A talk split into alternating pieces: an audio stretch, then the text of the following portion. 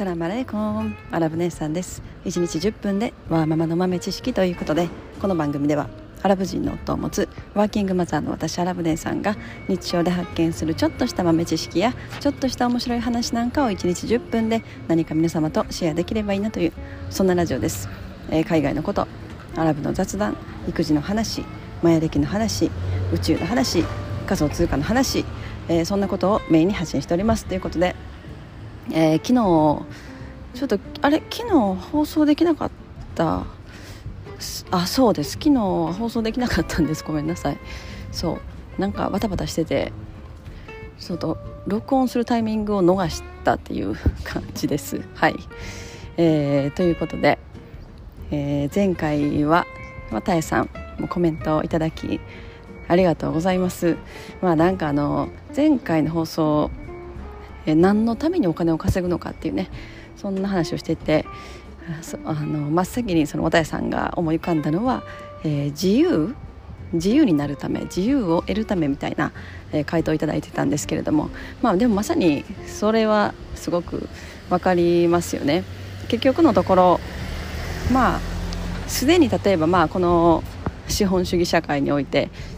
えーまあ、いわゆる成功者と言われるもうすでに、えーまあ、一生分の生活費困らないぐらいも稼いで、えーまあ、言ったら自由に暮らしてる方も結構おられるわけででも、まあ、そういった方が今なんていうのかなそういうお金稼ぎっていうことが終わった後やっぱり自由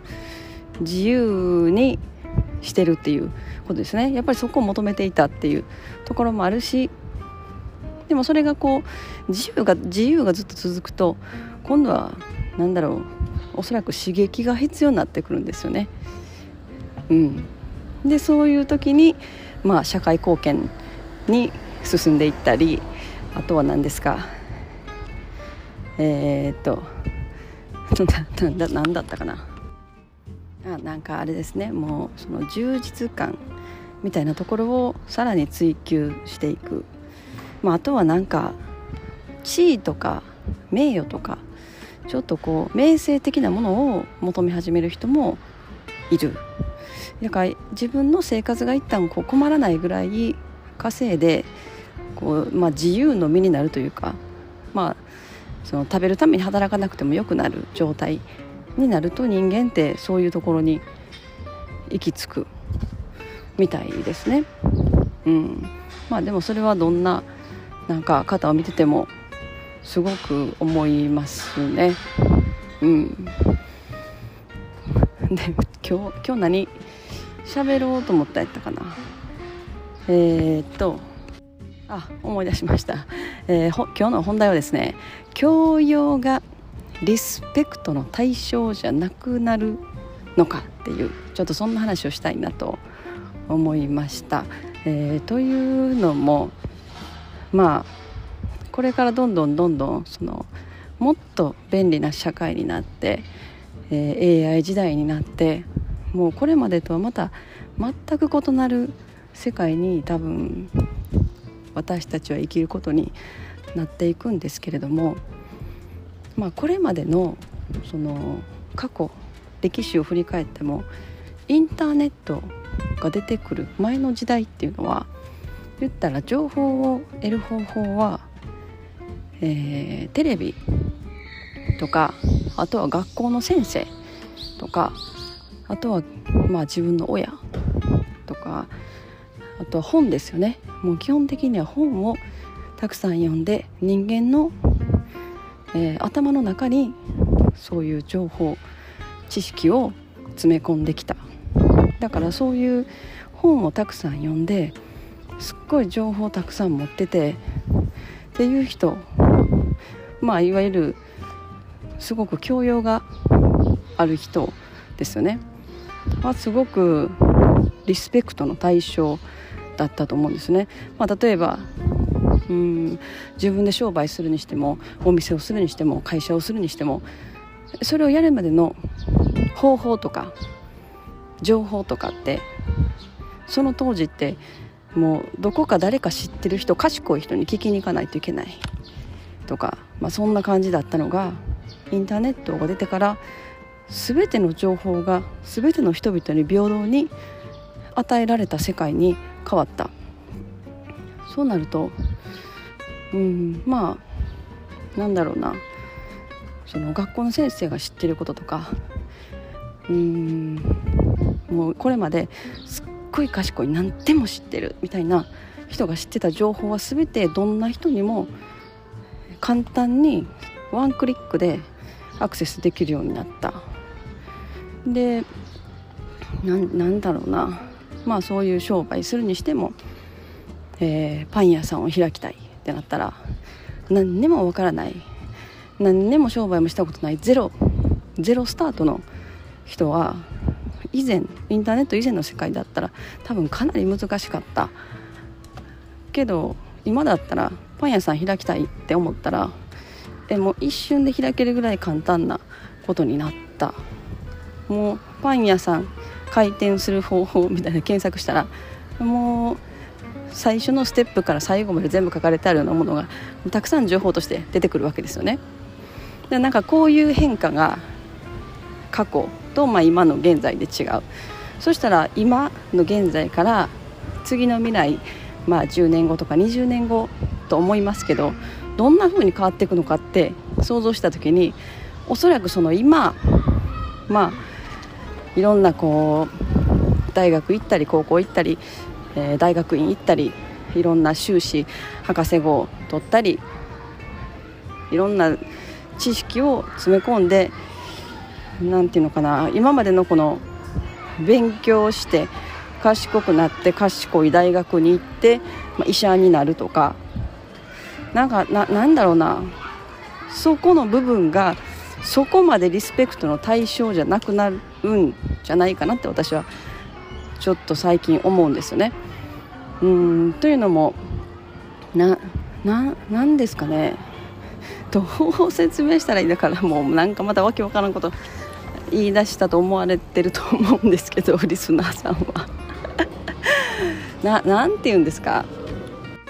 今だったら例えばすごい有名なアメリカのトップの大学を出てトップの医者になるとか、えー、もうトップのハーバード首席で卒業した弁護士とかなんかすごいリスペクトの対象というかそうそういう社会ですよね。なんかここがすごく変わりそうな気がしててうんまあいわば今本当に何だろう学歴も全然なくってもうちょっとプラプラしてて プラプラしててプラプラしててでもなんかすっごい自由なことして自分の好きなことにまっすぐに進んでまあその分野で何かうん、ま、花開くじゃないけど別にそこまでうんまあ、なんか教養があるとかそういうことではなくって自分が何か好きな何かを作るとかそういうことですごい花開いた人とかっていうのは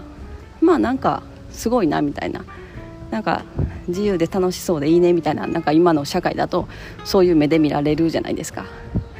らそこが多分そっち側の人がもっとこうリスペクトされるというかなんかそういう感じにすごい変わるだろうなっていう気がするというそんな変な話です。というのも何ですかね。そういう今すごくその教養を得て高い学歴を持ってうんまあそういうすごいあのなんかそういう職に就くとかってなってもそういうものがほとんどがその AI に置き換わっておそらく AI の方がもっと長けたことができるしどんだけうんもうすごい賢くって全てのもう全ての本の知識頭に詰め込んだぐらいの人がいたとしてもそれよりもやっぱり AI がその情報とか知識とかっていうことに関しては勝るわけですよね。だからだからその部分ですごく変わるんじゃないかなっていう気がしてて。まあそれでも今はまだまだやっぱり学歴社会アメリカなんか特にそうだしやっぱり PhD アメリカの、えー、博士号と言われるすごく難しい取るのが難しいと言われる、まあ、称号ですよね。PhD はアメリカで持ってはる方の比率といったら、えー、人口のおよそ0.7%ということで1%以下ということですよね。それぐらいまあなんかもう特殊な脳みそ特殊な脳みその人間もう普通じゃない。もう言ったら普通じゃない。人しか取れないということですよね。だからまあでもそれはおそらくなんだろうな。その教養を持つというのはやっぱり普通の、まあ、生まれた時からその脳の構造がおそらく少し違ったことになったっていう感じだと思うんですよね。で結局のところ、まあ、暗記能力がものすごく高い、あのー、人種というかそれはものすごくありますよね絶対に。やっぱああいう、まあ、PhD 取るにしてもあのドクターになるにしてもその今の社会構造的にはテストいわゆる試験があってそれに合格してっていうところがまあ一つのなんかゴールみたいになってますよね。じゃあもうその今自分が読む本とか勉強するもの全てを見るたびに写真のようにコンピューターのように全部頭の中に記憶できるような、えー、脳みそを持ってる生まれ持ってそういう脳みそを持ってる人はもう必然的に、えー、有利というかそういうもう今まで読んだ本全部頭の中に入ってきていつでも取り出すことができますからもううちのうちのアラブ夫の弟とか、えー、うちのアラブ夫のお父さんとかもう本当そういう感じの脳みそで生まれてきたみたいでもう読む本読む本全部本当写真のようにもう写真でパシャパシャ撮ってるぐらいの勢いで頭の中に入ってるんですよね。だからお父さんうちのアラブ夫のお父さんなんかは PhD も2つ持ってるんですよね。なんか科学と、えー、物理だったかな。科学と物理の2つの博士号を持ってはると。もうそんなその特殊な脳みそがないとあの無理な話だと思うんですね。私なんかそんなもうきもうそんな気分が悪くなりそうなもう多分その本とか見せられただけで気分悪くなりそうな気がしますけどなんか、うん、そういうのを最近ちょっと思うっていう話です。だからまあ10年後20年後とか本当に AI が身近な世界になってえほとんどの仕事とかほとんどのことが AI に置き換わった時、まあ、AI の方が正確な判断が下せるとか、まあ、医療にしてもそうですね、えー、手術とかでもそうだし、えー、患者に対してどんな薬を出すかとかそういったことの判断を下すのもおそらく AI の方が優れてくる。それはこれまでのデータ世界中のデータを、えー、分析した結果のもとに答えを出してくるので、まあ、おそらくその方が、